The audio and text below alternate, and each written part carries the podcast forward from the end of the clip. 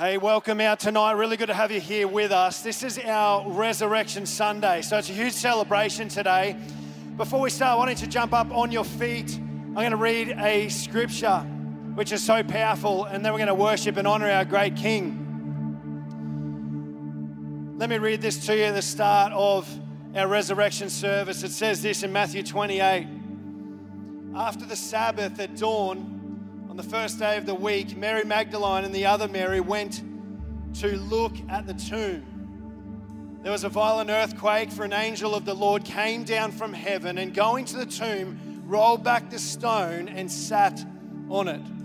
His appearance was like lightning and his clothes were white as snow. The guards were so afraid of him that they shook and became like dead men. The angel said to the women, "Do not be afraid. For I know that you are looking for Jesus who was crucified. He is not here. He has risen." And that's what we celebrate this Sunday, the risen Christ. Father, we thank you and honor and praise you, great God. Thank you that the tomb is empty, that you're a risen God who's alive and active. And we want to worship and praise and honor and give you all glory tonight. In Jesus' mighty and precious name, amen. Let's worship our great God.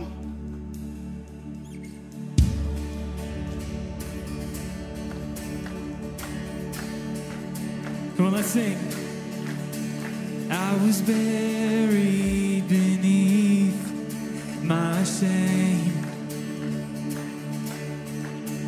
Who could carry that kind of weight?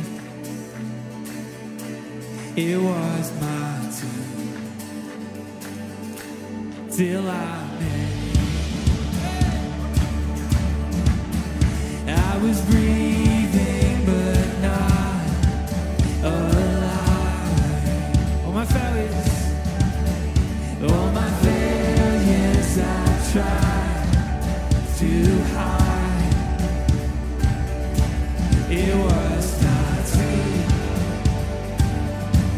till I met you.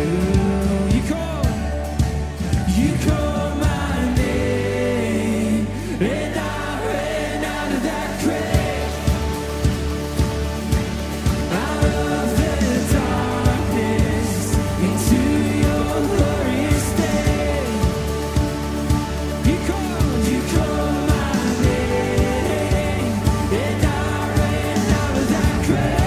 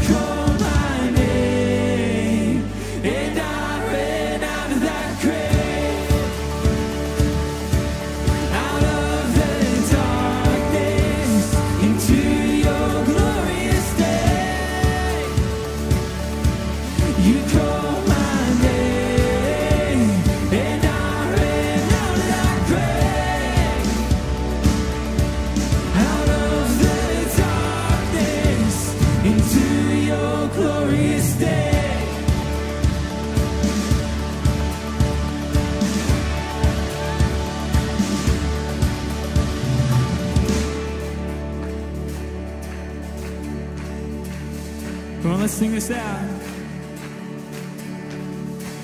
I need a rescue. My sin was heavy. The chains break at the weight of your glory. I needed shelter.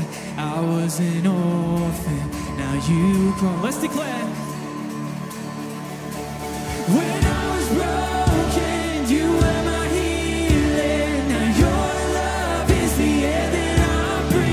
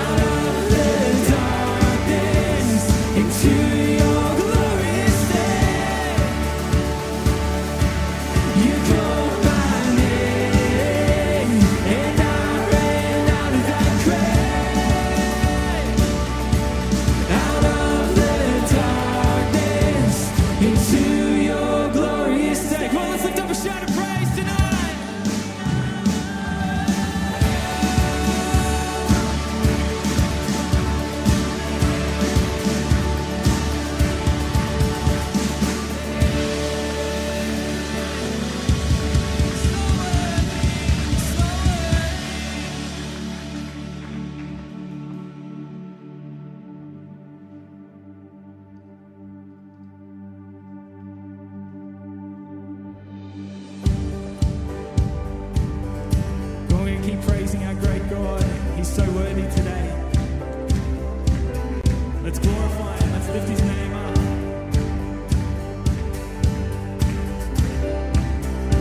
up. Sing just one word. In just one word, you calm the storm that surrounds me. In just one word, the darkness has to retreat. In just one touch, I feel the presence of heaven. In just one touch, my eyes are open to see. My heart can't help but believe. Come on, we sing. There's nothing that our God can't do. There's not a mountain that he can't move. Oh, praise the name that makes a way. There's nothing that our God can't do. Just one word, you heal what's broken inside me. And just one word, and you revive every dream. And just one touch, I feel the power of heaven. And just one touch, my eyes are open to see. My heart can't help but believe. There's nothing that I God can't do. There's not a mountain that he can't move. Oh, praise him.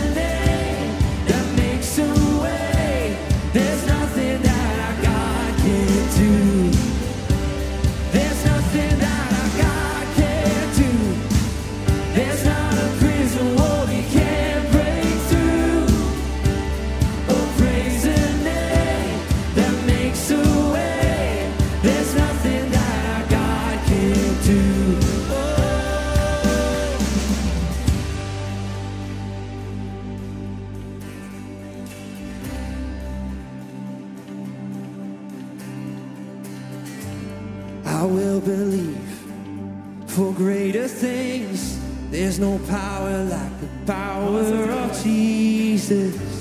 Let faith arise, let all agree.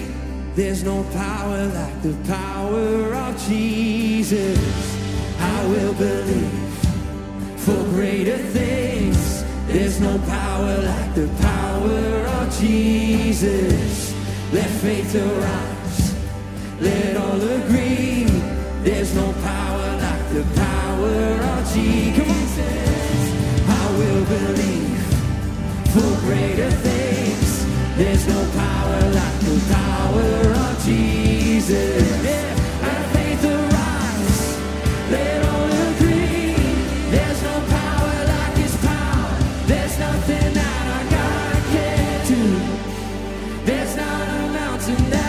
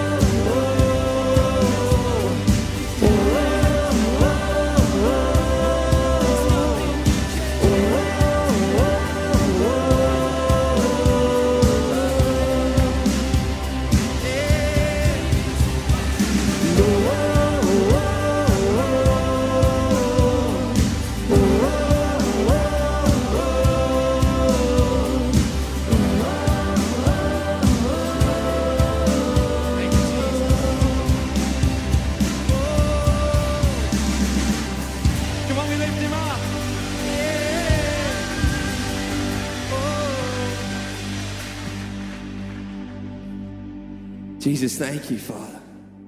Thank you, Lord, that we can come right now. We can celebrate this Resurrection Sunday. God, thank you that it didn't end on Friday. God, thank you that you rose from the grave, Lord. We thank you that you made a way, Father. God, to be in relationship with us, to beat the curse of sin, to conquer the grave, Father. We thank you that we can join you, Lord, that we can be in relationship with you, Father. So God, Lord, now draw near to us as we worship you, Lord. Draw near to us as we worship you, Father. Thank you, Lord, that you made a way. Come on, church, we're going to sing. We're going to keep in worship. Let's lift this up from our hearts. Let's join together now.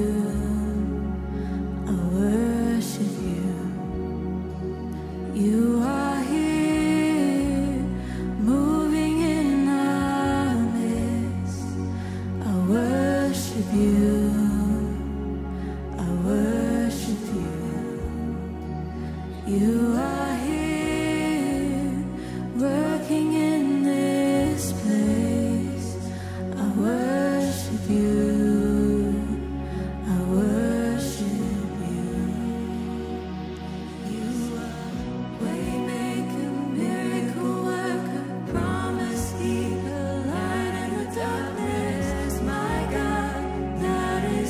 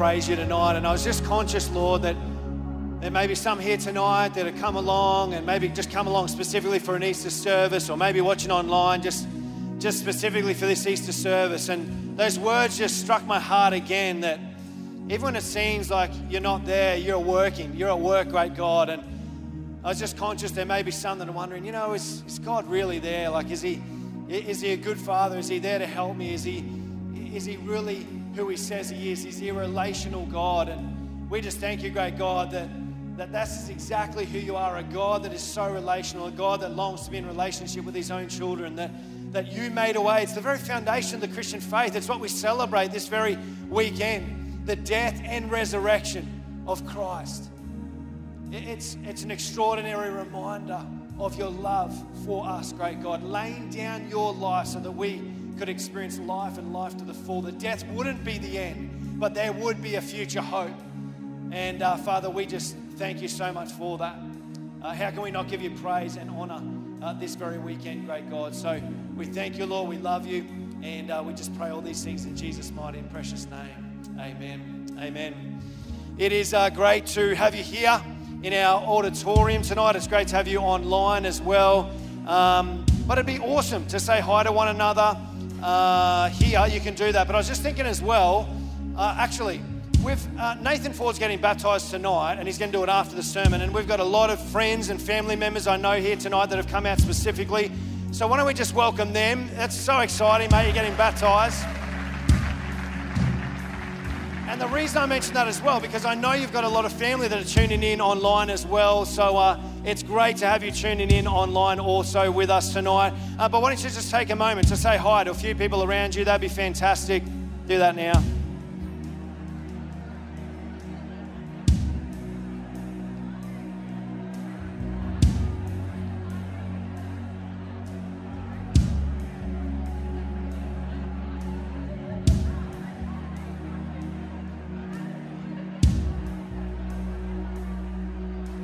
Very good. Actually, as well, one of our hosts will probably be online as well. You're welcome to say g'day online also. Uh, I do want to mention just a few quick things, actually, and then we're going to get to uh, God's Word. Um, just want to mention, if you want to hang around afterwards, it'd be great. Uh, feel free to do that. We have our big courtyard area.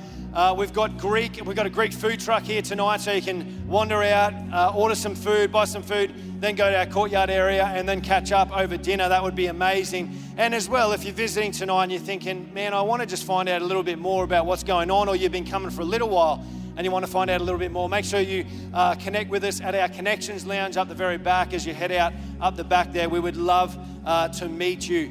Uh, this has been an awesome weekend. We had our Good Friday services on Thursday night and Friday morning, uh, which was just amazing. And then obviously our Sunday services. But as part of our Easter weekend, uh, we are taking up a special appeal uh, to, the, to workers in Ukraine with the war that's going on at the moment, and there's people on the front line there, and uh, we're taking up a special offering uh, to give towards those workers that are helping out and serving.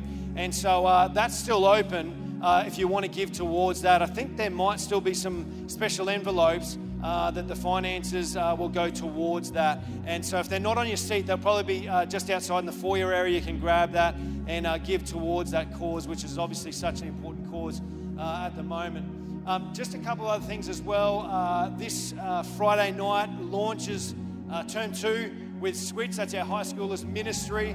Uh, so yeah, you guys are excited. That's awesome. It should be an awesome night. So this Friday night uh, it launches. Uh, talking about launching things as well, we are going to launch an Alpha, which will be happening on a Wednesday night. So Alpha is uh, looks at the foundations of the Christian faith. So if you're here and you're thinking, I just want to like maybe find out a little bit more, that would be perfect for you to jump into. Uh, Millions of people around the world have done that course. And uh, Wednesday night, six p m, that'll be starting. Uh, there's some more details uh, in your newsletter around that one. And then also Young Ads. We're in the middle of a series at the moment, a relationship series, which has been awesome. And uh, that's uh, specifically for our Wednesday night crew, eighteen to twenty-three age bracket. And so if you want to jump into that, it's never too late. You can jump into that. Come and uh, come on Wednesday night, or just come and chat to one of us at the Connections Lounge afterwards as well if you want to find out a little bit more about our young adult uh, connect groups. I think that's all uh, there is to mention. I'm going to pray and then we're going to hear from God's word. Um, so let's do that together now. Father, uh, yeah, we do thank you just for an amazing weekend. And um, you're extraordinary, just uh, you're an extraordinary God. And this This is the foundation of our Christian faith, great God, and we just celebrate and praise and honor you uh, this very day. Uh, I want to just pray for Nathan now as he comes to bring your word, great God. I pray uh, that you'd speak to us, speak to our hearts, that you'd just challenge us. And uh, Lord, I thank you that your word says that your, your word does not return void. And I really pray, God, that as Nathan speaks tonight, you'd speak through him and we'd be challenged and impacted in some way or another tonight. And uh, Father, I just want to I just want to thank you as well for Nathan Ford as he gets baptized tonight. So exciting, Lord God. And uh, we just thank you, Lord, for the, uh, the transformation you've done in and through his life, great God. And I know you want to do that in every single soul, every single person, great God, because you love every single person. Um, so we thank you, God. We honor and praise you tonight. Speak to us now in Jesus' name. Amen. Let's welcome Nath, our senior reverend, senior pastor. Let's, you got to do a better job than that. He's our senior pastor. Come on. Thanks, David. Thanks so much. It's great to be sharing with you on a Sunday night. Resurrection Sunday is such a special day, such an exciting time to be together. Uh, I'm going to share for around about twenty minutes, and then we are going to go to Nathan's baptism, which uh, I am super excited about as well. Uh, Resurrection Sunday is special because the resurrection is an incredible truth. In the eighteenth century, there was a man called Gilbert West who didn't like the fact that a lot of his friends were becoming Christians. So he decided that he would write a book to disprove the resurrection, because he knew that if he could disprove the resurrection, he could disprove Christianity. And so he started researching, he started writing the book, and halfway through writing this book, he actually met Jesus, and so he ended up writing his book the other way around instead. In the nineteenth century, there was a very famous atheist in America called Ingersoll, and he didn't like the fact that Christianity was, was growing uh, and continued to impact more and more people, and he had a great friend, Uh, who was a very famous general called General Lew Wallace. And so he said to his friend, we need to, you need to help me to undermine Christianity, the influence that's growing. Why don't you write a book uh, to disprove the resurrection? And so Lew Wallace began to write this book. He thought it was a good idea, began to write it. But Lew's wife was actually a Christian, and she started praying, or she had been praying for her husband. And so Lew's writing this book, he gets to chapter four of his book and he meets Jesus as well. So he writes his book the other way around. And then in the twentieth century, there's a lawyer and a journalist called Frank Morrison. He decided that he should um, just completely undermine Christianity. He knew as well, like all smart people do, if you can undermine the resurrection, then you can undermine Christianity, disprove Christianity. And so he's a journalist, he's a lawyer, the journalism in him, no, he's very good at researching, collecting information. As a lawyer, so good at being able to craft a very strong argument. And so he starts to get all this evidence together. But again, he gets halfway through his book and he meets Jesus as well. So he wrote his book the other way around as well. His book is called Who Moved the Stone? And then in nineteen ninety, there was a man named Lee Strobel, whose wife became a Christian, and he was not happy about this at all. Lee Strobel was a Yale Law School graduate. He was a journalist with the Chicago Tribune, and when he found out his wife had become a Christian, he was he was really unhappy about this, and he said, that's it, I'm going to prove to my wife that this is crazy, all this Jesus talk. And so he set about to disprove the resurrection as well, and he started to collect all this evidence, research, interview people.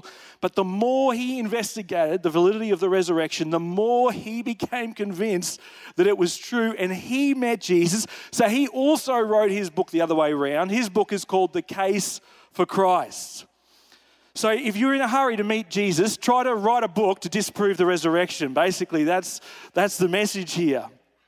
But First Corinthians fifteen says this. I want to share it with you tonight on this Resurrection Sunday. It says this, and if Christ has not been raised, your faith is futile. You are still in your sins. Then those who have fallen asleep in Christ are lost. If only for this life we have hope in Christ, we are of all people most to be pitied. But Christ has indeed been raised from the dead, the first fruits of those who have fallen asleep. For since death came through a man, the resurrection of the dead comes also through a man. For as in Adam all die, so in Christ all will be made alive. This is God's word to us on this Resurrection Sunday. Some time ago now, as a family, we decided to head out to Cedar Creek for a picnic. And on the way out there, we pulled into the local supermarket, and I ran in to grab a barbecue chook to have on our bread rolls for our picnic. And as I got up to the cash register, I paid for it, and the lady asked me the question, do you want your receipt? And I thought about it for a moment, and I thought, well, look, I've got a wallet full of receipts. We're about to eat this chicken. I'm not about to bring this thing back, that's for sure. So I said, no, don't worry about it, it's fine. And I grabbed the chook, and I walked out through the door of the shops, and literally as soon as I walked out the door, I remembered that I was meant to get mayonnaise as well to go with the chicken for our bread rolls. And so I had to go back in, but suddenly I realized I didn't have a receipt. I've got a chicken, barbecue chicken in my hand, no receipt, and I know I have to get the mayonnaise and then go back to the cash register, and I am really tentative. I'm now walking, and I've ever had this experience when you walk in, you don't have your receipt with you, and I'm thinking, what are they going to say? Hopefully, I was praying the same person would still be on the register, but they weren't. They'd gone and had a break. And so I walk up to this person and just sort of explain very um, tentatively, look, this is a situation. I just didn't get a receipt, you know, but I did buy it before. Fortunately, she believed me. I must have looked honest enough, and she let me pay for it, and I didn't have to, didn't get busted for stealing, and I didn't have to pay for another chicken either, which was good. But, you know, sometimes we can feel, if you're in that situation, you know that feeling of feeling like you're not sure, you don't have the receipt, you don't have that assurance. It can be the same for us spiritually as well. It can be be the same for us on our spiritual journey, and it can be, be the same for us when it comes to us thinking about what lies beyond this life for us. It's not a nice feeling when you feel unsure or uncertain like that. And Paul says here in this little, these few verses we've read, that the resurrection is like our guarantee. It's like our, our receipt, our signed, sealed receipt, this ultimate proof we have that all the promises of God are true, that everything Jesus spoke about, everything that Jesus has done for us is true, is reliable. And in the context here, Paul was talking to a group of people in Corinth who believed that there was no such thing as physical resurrection. And the reason for this is because the common ancient Greek thinking at the time was that a, when a person died, their body ceased to exist, but only their soul went on to live forever. And the reason for this is that they believed that their, the body was actually inherently um, evil, intrinsically evil, but the soul was good. And so to, to die and to leave your physical body was actually a good thing. This is called dualism or mysticism. And so this, this idea they had, this concept they had, um, was really ingrained in their thinking. So even some of these people who had grown up with this thinking, when even when they became followers of Jesus, they found it hard to believe that there could really be a physical resurrection. They thought it just must be something symbolic. It couldn't be real. And many people still think about the resurrection in that way as well. Just this symbolic sort of picture for us. But Paul is saying here in these verses, you need to understand that the resurrection is real, that Jesus really did rise from the dead, and that without the resurrection, our faith is futile. And the reason Paul is so adamant about this is because he knows that the resurrection is our guarantee. It's that signed, sealed receipt for us that we can take hold of, we can receive as a gift. And he knew, Paul knew, that it was the resurrection that convinced the disciples that it was all true, everything Jesus had spoken about. After Jesus' death on the cross, the disciples became this incredibly fearful, scared group of people hiding out, trying to, trying to separate or distance themselves from Jesus altogether. This is who they were. But then Jesus appeared to them in his resurrection body, and just like that, everything changed for these disciples. They went from being fearful, scared, in hiding, having no confidence, to suddenly being bold and confident and, and wanting to tell everyone the good news that Jesus was alive. And they would go on to literally turn the world upside down to the point where today billions of believers uh, around the world are gathering this very Easter Sunday to, to give thanks and to worship Jesus. What changed them? What was it that convinced them? It was the resurrection that convinced them when they knew that Jesus really had risen from the dead. They had the guarantee, they had the receipt, they had the assurance, and now nothing could shake them from holding on to this truth, not even death itself. And many of these followers of Jesus, if you read the Gospels, you'll see that they did give their life because they knew with deep assurance in their heart that this was true. And so Paul is saying here in this text, the resurrection, it's our proof, it's our guarantee of all that Jesus has done for us. And he explains three particular things that it's our guarantee of. The first is this. He says the resurrection is proof that our sins have been forgiven. This is what verse seventeen says. And if Christ has not been raised, your faith is futile and you are still in your sins. Or to flip that around, it's saying that if Jesus has been raised, then we can know that our sins have been forgiven with confidence. And he says this because he knows that the resurrection is proof that Jesus' sacrifice has been accepted by God as full payment for sin. Saint Jerome, one of the early church fathers, um, had a dream one night in which Jesus visited him. And in the dream, Jerome collects all his money and he offers it to Jesus as a gift. But Jesus turns to Jerome and says, Jerome, I don't want your money. And so Jerome then goes and collects all of his possessions together and he tries to give them to Jesus instead. But Jesus turns to Jerome and says, Jerome, I don't want your possessions. And so confused, Jerome then turned to Christ and asked, well, well what can I give you? What, what do you want? And Jesus simply replied, Jerome, give me your sins. That's what I came for. I came to take away your sins. And that's exactly what John the Baptist declared. John one twenty-nine, he said, behold the Lamb of God who takes away the sin of the world. Only J- Jesus came into the world for this purpose. Every other religion says, give me your best. Whereas Jesus comes and he says, give me your worst. I want to take all your sin, all your shame, all your guilt, all your brokenness. I want you to give that to me so that I can bring healing and wholeness to your life.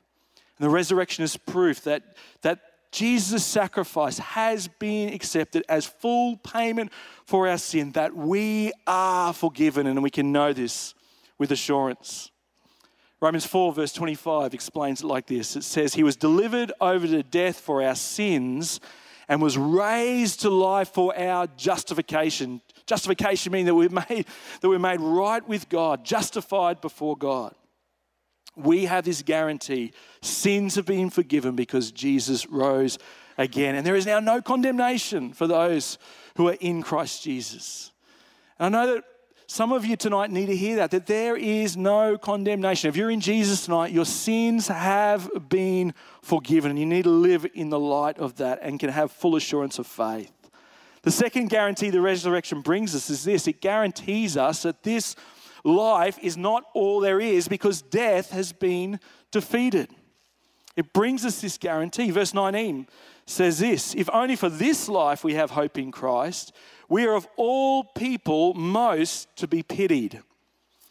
Recently, I came across a news article that was titled, Can Science Cure Death? And it got me really interested, and I started to read the article. This is what it said. It said, Nick Sarajev is twenty-five years old, far too young, it would seem, to be thinking about death, and yet since he turned twenty-one, he has taken steps to prevent the infirmities of old age. Every day, he takes two thousand milligrams of fish oil and four thousand I U of vitamin D to help prevent heart disease and other ailments. He steams or pressure cooks most of his meals because he says charring meats creates chemicals that may increase the risk, increase the risk of cancer. And in the winter, he keeps the humidity of his home at thirty-five percent because dry air chaps his skin and makes him cough, both of which he considers manifestations of chronic inflammation, which may be bad for longevity. Given, he says, the exponential advances in microprocessors and smartphones in his lifetime, he insists the biotech industry will figure out a solution in the next fifty years as to how we can live forever. For this reason, Sarajev's plan is to keep his body in good enough shape to hit longevity escape velocity. Do you like that term? a term coined by English gerontologist Aubrey de Grey to denote slowing down your aging enough to reach each new medical advance as it arrives. And then it says this, one commonality among people who advocate for longer human lifespans is an intolerance of death even as a concept. Interesting article, such an interesting perspective. You know, the Bible tells us that there has always been a danger that humans would live in denial of their own death. three thousand years ago, the psalmist put it like this.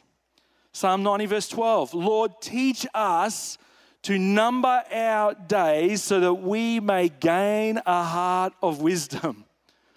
Right? If, for us, we know intellectually and rationally that we are going to die, but deep down we repress it. We try not to think about it.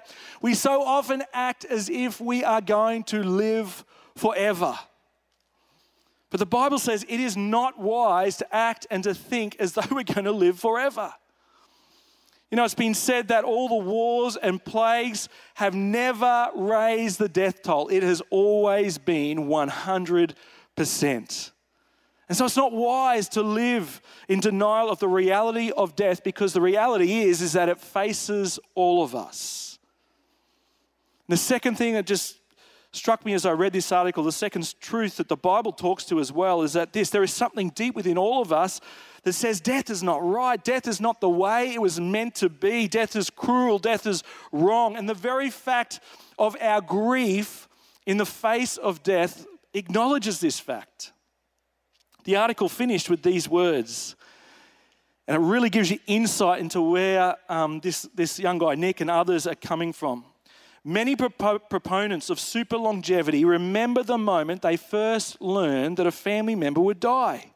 And they will tell you their refusal to accept it has led to a lifetime searching for a solution. In other words, this idea, this they just knew that death is not right. Death is not how it's meant to be. And the Bible says, yes, this is right. Death is not how it's meant to be.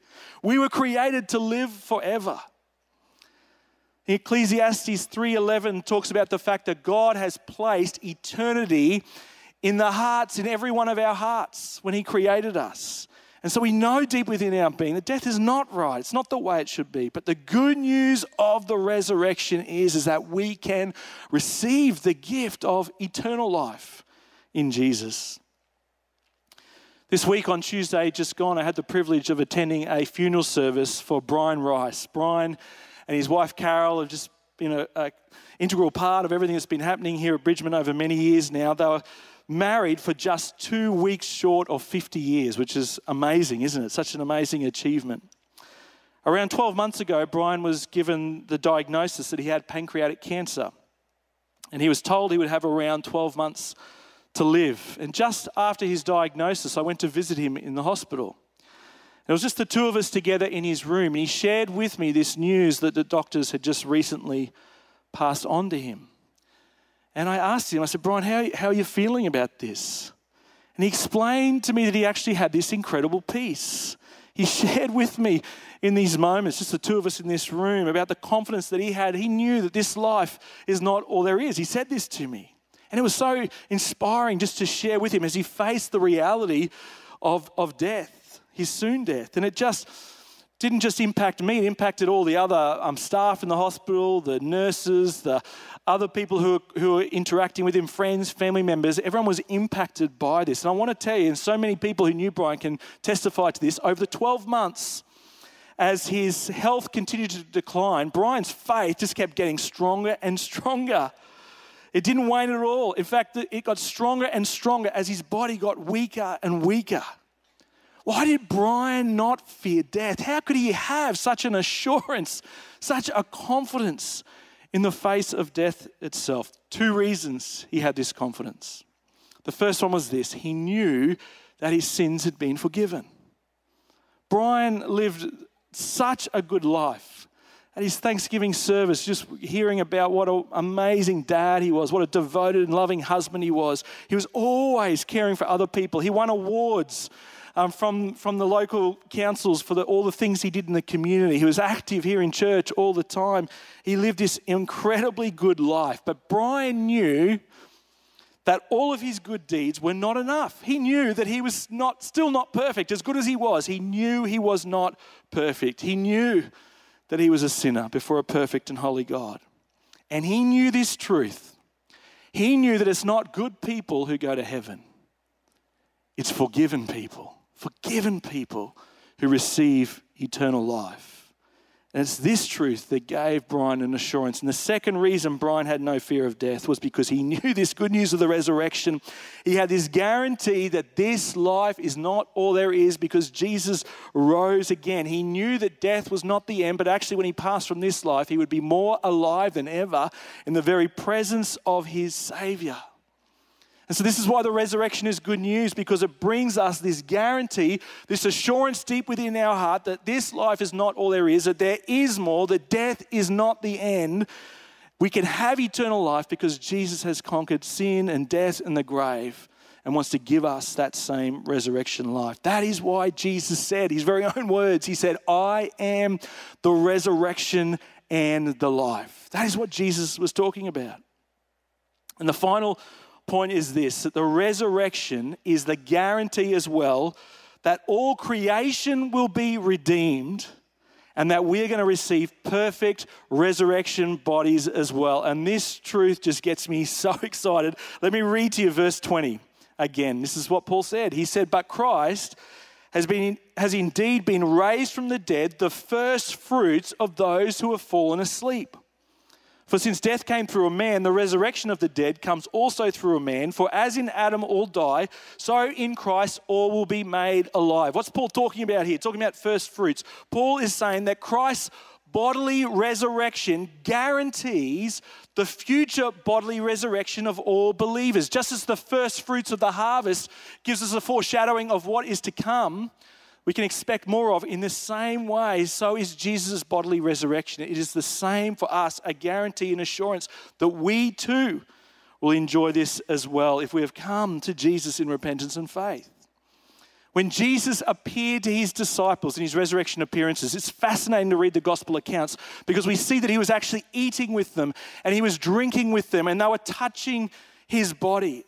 And the reason Jesus did this is because he wanted his disciples to know that his physical resurrection, he had a literal physical body, that he wasn't just sort of floating around on air, but he literally had a new resurrection body. And Jesus did this because he wanted his followers to know that the resurrection is not just about going into some spiritual state in heaven. He wanted them to know that it's physical, that it's about a new heavens and a new earth, the Bible talks about, that Jesus is renewing all of creation, that the physical does matter. The physical is so important to God that we're going to receive perfect resurrection bodies, and this is amazing, and this is a wonderful truth, the most incredible truth. Johnny Erickson is a Christian woman who was paralyzed from the neck down in a terrible accident when she was eighteen. So she's a quad, she's lived her life as a quadriplegic in a wheelchair. She writes that one time she was at a large meeting in which the leader from the podium said, "Let's kneel to pray. Let's kneel before God." So everybody, everybody knelt down, but of course she couldn't. And she suddenly realized in this moment that she couldn't and that she would never kneel. The thought came into her head, "I am never going to be able to kneel before God." And she just burst into tears in that moment. Then she writes, "But then I remembered the resurrection. Just before the party gets going, the wedding feast of the Lamb, the first thing I plan to do on my resurrected legs is to drop on grateful, glorified knees, kneel quietly before the feet of Jesus, and then I'm going to be on my feet dancing," she says. Can you imagine the hope, she writes, that this gives someone with a spinal cord injury like mine? Can you imagine the hope this gives someone who lives with a lifelong illness or some other physical disability? No other religion promises new bodies, a new material universe. Only in the gospel of Christ do people hurting like me find such enormous hope to live. Do you see what she's saying here? She's saying, you're not going to float in the kingdom of God. This is new heavens, new earth. You're going to eat, you're going to drink, you're going to run, you're going to dance, you're going to sing, you're going to hug. New heavens, new earth, new bodies. This is the best news in all the world. I want to tell you that. It's so exciting. This is the promise of the resurrection. And tonight, um, Nathan Ford is about to be baptized in just a moment. And many of you know Nathan, because of his cerebral palsy, he's restricted to a wheelchair. His mind is sharp, but his body is weak. And we're going to have to help support Nathan to get into that pool tonight, but I want to tell you, nothing could stop Nathan getting in that pool tonight. He is so pumped in his words, so excited about being baptized. And I want you to hear tonight his story. We've actually captured his testimony on video, and I want you to listen to this, and then I'm going to wrap up our time together, and then we're going to celebrate because Nathan's going to be baptized. So why don't you turn the screens? Let's hear Nathan's story tonight. My name is Nathan. This is my story. I was born into a great family that supported me all my life. I was born with their body, and that was my, made my life challenging. My obstacle in life was, in particular, is really hard. People saw my wheelchair, people, they saw me. People thought that what I'm physically disabled, that thought that am I intellectually disabled. Although, although school is hard, I have good friends to help me through. One of my friend Menon that invited me to church. I have no idea what I'm walking through, but by the end of the night, I met all the new people I love socializing into. It was here I met one of my closest friends, mates, Jack. I I feel like people have used it more faithful and accepted of me. I suppose I belong straight away. It's the community what I've always been looking for. I could not wait to vote each Friday night, at which I met Ingersoll's leader at all. Like, like Andrew, Kudis and Jonah, they helped me a lot through it and life after school. I'm so thankful for both of them. After school, I started attending for my services and connect. Slowly this time, I actually felt God shifting my heart. About twenty eighteen and twenty nineteen, I've been through a rough time. My assistant Ruby passed away, and my girl Gavin passed away. Gavin was my biggest support in my life. Take me to the movies, Comic-Con, and the big, big, big bad game. The hardest part in my life was not saying goodbye to her. I loved her a lot. At this time, I training for the Tokyo Olympic squad for boxing. I was training thirty hours a week.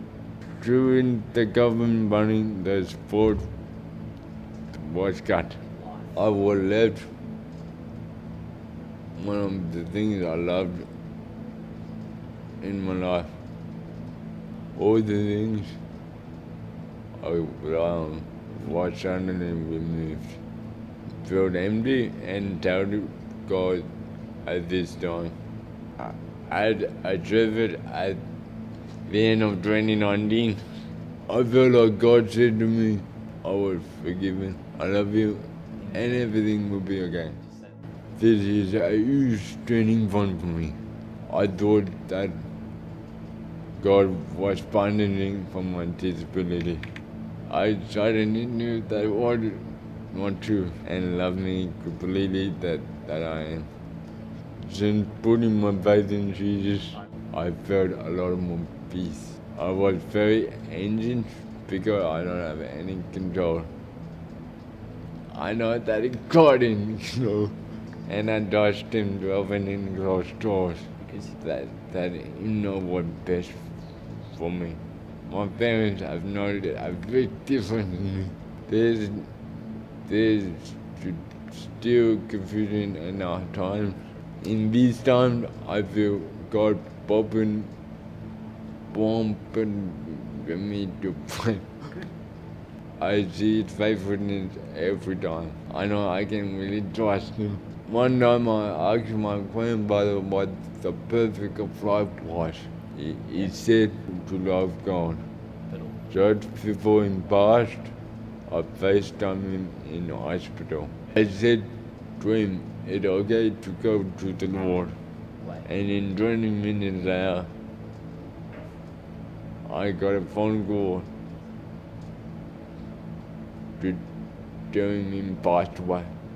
My favorite passage in the Bible was, see the Romans, passage verse six.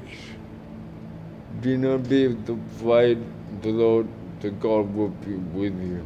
He will never leave you or forsake you. That didn't been on my heart for a while. But last Sunday night, I heard God say, come on, let's do it. I, I, a public declare, I've been saved through Jesus. I, I commit to follow him the rest of my life. How good is that? How good is that? What a testimony. You know, the good news of the resurrection for Nathan is that he is going to receive a new resurrection body, and he is going to be able to run and dance and sing and kneel before his Savior. I know a number of times Nathan's been down the front. He was been celebrating, praising at the end, jumping around. He's been in his wheelchair, joining in the celebration. There's going to come a moment where he's going to be able to run and jump and sing and dance. The resurrection of Jesus. I want you to get this. The resurrection of Jesus means he is not going to miss out on anything. He is not going to miss out. This is the amazing good news of the resurrection. I cannot think of a better day for Nathan to be baptized than on Resurrection Sunday. I cannot think of a better day than today. These truths, which are true for him. Doesn't it just make your heart sore, this truth? It is the most amazing message in all the world. So let me ask you this Easter Resurrection Sunday. Do you have an assurance? Do you have a confidence deep within your heart? Have you taken hold of that, that receipt, so to speak, that guarantee that you know? Do you have a confidence tonight that your sins have been forgiven? Or are you living still in, in, in, in under the weight of guilt and shame and condemnation? Because Jesus offers you this incredible gift tonight, this assurance in your heart. You can know for sure because of the resurrection that your sins have been forgiven. If you'll give them to him, if you'll give them to him tonight, he wants to take them. Or maybe you've been living under this illusion that I have to live this good life for God to accept me. But for tonight, you need to hear the message that God loves you just as you are. You don't have to fix your life up. You can just simply come to him tonight as you are, because it's not good people who go to heaven, it's forgiven people. And he wants to forgive you. Nothing you have done in your past, nothing hidden in your life that maybe others don't know about, nothing is too great for God to forgive. Maybe you just need to hear that tonight. And let me ask you this as well tonight. Do you have an assurance that this life is not all there is? Or are you living in fear of death? Do you try to just pretend that you're going to live forever and you're just in denial about it? Or do you have an assurance like Brian had, this deep assurance that yes, when this life comes to its end, there is more. I'm going to live forever because you know that because of the resurrection, death has been conquered. There is eternal life in Jesus. Do you know that? Do you have an assurance, or are you living in fear? Because Jesus wants you to give you that gift of an assurance, even in the face of death itself. Take away that. He wants to take away all fear for you. He wants to take that away so that you would know deep within your heart, like Brian, that there is eternal life in him. And finally, do you have the assurance that one day Creation will be redeemed, including our own bodies, and there is going to be no more pain, no more suffering, no more tears, no more heartache or brokenness, because this is Jesus' plan. The resurrection is the first fruits that he is going to redeem all of creation. We're going to be a part of that as well, and it's going to be incredible. Do you have an assurance of that? Do you know this wonderful truth tonight as well? Because Jesus rose again so that you could receive this gift of assurance in your heart. You can leave here tonight knowing one hundred percent in your heart that this is true, that this is real, just like those disciples. Because Jesus is alive and he's here tonight by his Holy Spirit, and he wants to meet with you tonight. So we're going to pray as we close, and then we're going to have the baptism. Let me pray, lead us in prayer. Lord, we thank you for your presence with us tonight. We thank you for this incredible truth on this Resurrection Sunday. Thanks for Nathan's testimony, Lord. And tonight I want to pray just in these moments. Maybe there's some here tonight who have never given their sins to you, Lord. They know deep within their heart tonight. Maybe you're here and you know, or online, you know deep within your heart that you haven't been forgiven. Or you thought maybe God couldn't forgive you. Well, tonight, Jesus wants to forgive you. He wants to take your sins. He wants to take all your pain, your guilt, your condemnation. He wants to take that from you and give you instead the gift of his peace. If that's you tonight, just now in these moments, you can just give them to him. Say, Lord Jesus, take my sin, take my pain, take my brokenness, just now in these moments. And his promise is that he will take them. He will take them and he'll give you his peace. If you're here tonight, and you know there's a fear for you about death, you don't have an assurance about eternal life, then now Jesus just invites you to say, come to me, place your faith and trust in me. Come tonight. And he wants to give you the assurance of eternal life because of all that he has done for us on the cross, because he has risen again. And maybe you're here tonight, watching online, you just know in your heart there's so much pain and brokenness and suffering in your life or in the world around you, and you don't have a confidence around that. Well, tonight Jesus wants you to know that he is making all things new. Because of the resurrection, he has an incredible plan to bring healing and wholeness, and it can begin right now, tonight, in your life as well. If that's you too, Jesus invites you to come to him tonight. Come as you are. You don't have to fix your life up. And so, Lord, you know people's hearts tonight. I pray even in these moments, you'll be filling people with the awareness of your great love for them, your peace, forgiveness, assurance that is found in you alone. We pray this in Jesus' name. Amen. If you prayed that in your heart, you know tonight that Jesus is speaking to you. Do not leave tonight without telling someone. If you came with someone, say, hey, that's me tonight. I want to know more. I want to know that assurance. I don't have it. Come and talk to one of us. We'd love to pray for this. Bible packs as you leave, take it. We'd love you to take it. The Alpha course, brilliant course you can do to learn more about this. But we're going to get ready for a baptism, and I am so excited. Let's jump on our feet as we get ready for Nathan to be baptized. Let's not hold back. This is good news to celebrate tonight.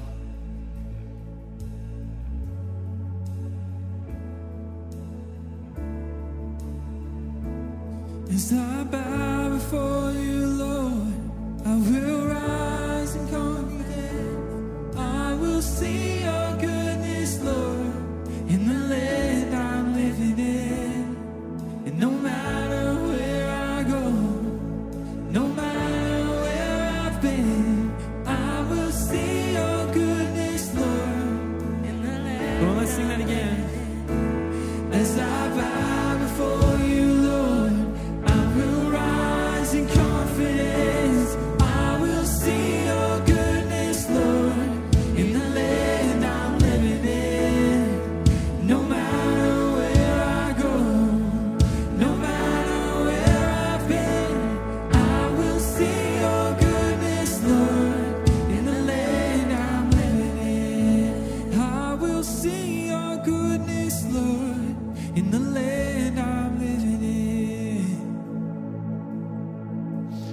praise God. You can take a seat, and uh, it's a privilege to be here with uh, my good mate Nathan, um, and here with his dad Gavin as well. And uh, Jack would love to be in the pool, but just couldn't. So you got an upgrade anyway. You got Nathan instead. So, um, but Nathan, I know you are much loved, and this is an, a, a very exciting moment. I still remember the very first moment I met you. You came to youth, and uh, your smile has always stayed as big as it is right now. Um, but there's many people that are here. You've got a lot of family and friends. Your mum's here. Your sister is watching um, in Harvey Bay as well, and would have loved to have been here. Actually, there's, there's family watching all around. I need a. I, I took the notes so I could remember. There's there's people in the Sunshine Coast watching online. There's people in Gladstone. There's people in Casino. There's people in Roma and Sydney and also in Harvey Bay. So you've got a lot of people love you. But uh, I've got a feeling there's a lot of people in this auditorium that love you. And uh, you've been such a big blessing to our life as well, and encouraging us. And uh, God uses you through the power of the Holy Spirit to change our lives and impact us as well. And so this is an exciting moment um, as well. And so I want to read just a little bit of scripture. Does that sound cool? Just a, a passage that God laid on my heart from Psalm one thirty-nine in the Message version. And uh, it starts off, actually, the psalmist is writing this song. And it, it goes before this saying, look, even if I, I climb to the sky, well, God, you're going to be there. And even if I go in the mountains, you're going to be there. It doesn't matter where I go, God is always going to be there. And then it goes on, the psalmist says in verse thirteen to sixteen, he says, and this is a this is a, a verse for you, Nathan. It says, oh, yes, you shaped me first inside, then out. You formed me in my mother's womb, and I thank you, high God, you're breathtaking. Body and soul, I am marvelously made. I worship in adoration. What a creation. You know me inside and out. You know every bone in my body. You know exactly how I was made, bit by bit, how I was sculpted from nothing into something. Like an open book, you watched me grow from conception to birth. All the stages of my life were spread out before you. The days of my life, all prepared before I'd even lived one of them. And you said that in your in your testimony, that you know that God has your life in control. And uh, sometimes that's a faith journey. But I want you to know that Jeremiah twenty-nine eleven says that he knows the plans he has for you, plans to give you a hope and a future. And that's very true. And so, uh, Nathan, do you accept Jesus Christ as your personal Lord and Savior? Oh, yeah, baby. oh... Oh, I'll say that when Nathan was speaking, he said, do you believe that uh, you have eternal life with Jesus? Nathan was so excited, he almost leapt out of his chair into the baptismal pool. I'm not joking about that. So let's get busy doing this. Uh, Nathan, um, I want to pray for you, and then I'm going to ask you one more question. Jesus, I want to thank you so much for Nathan's life, just perfectly made. Lord God, you've got a promise and you've got a future for his life. Lord God, I want to thank you for the anointing on his life, Lord.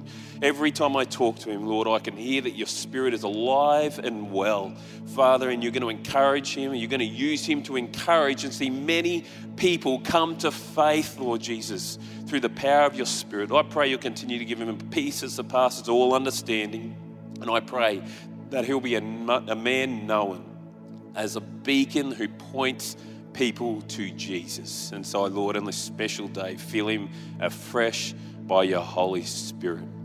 Well, Nathan, because you uh, confessed Jesus Christ as your personal Lord and Saviour, and because you requested to get baptised, it's our privilege to baptise you in the name of the Father, the Son, and the Holy Spirit.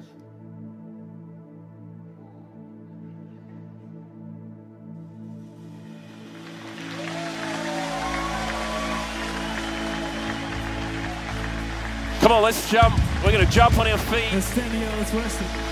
If you come down, we're going to have a worship party down the front here, so let's do that.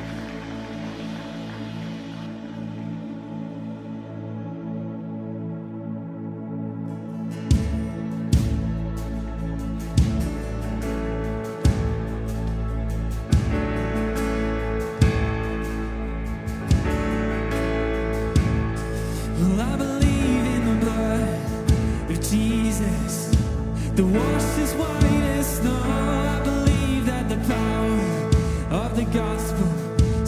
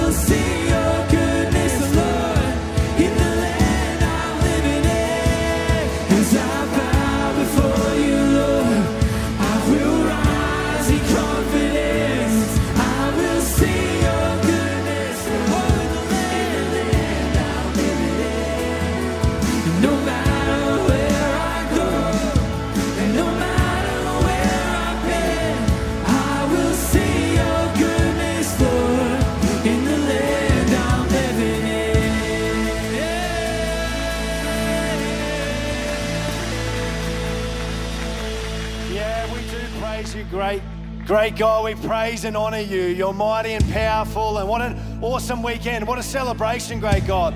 This is what you do. You change and you transform people's lives, Lord, and you want to do that in many, many more lives, great God, and we thank you and praise you for that.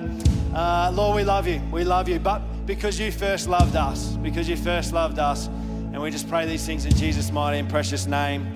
Amen. Amen. What an awesome weekend. What an awesome service. So great to have you here. Hang on, before you go though, very quickly, one last little celebration. I did this at Young Ads on Wednesday night, but Stacey and Braden are here somewhere, aren't you? Where are you? Where are you? Oh, right here.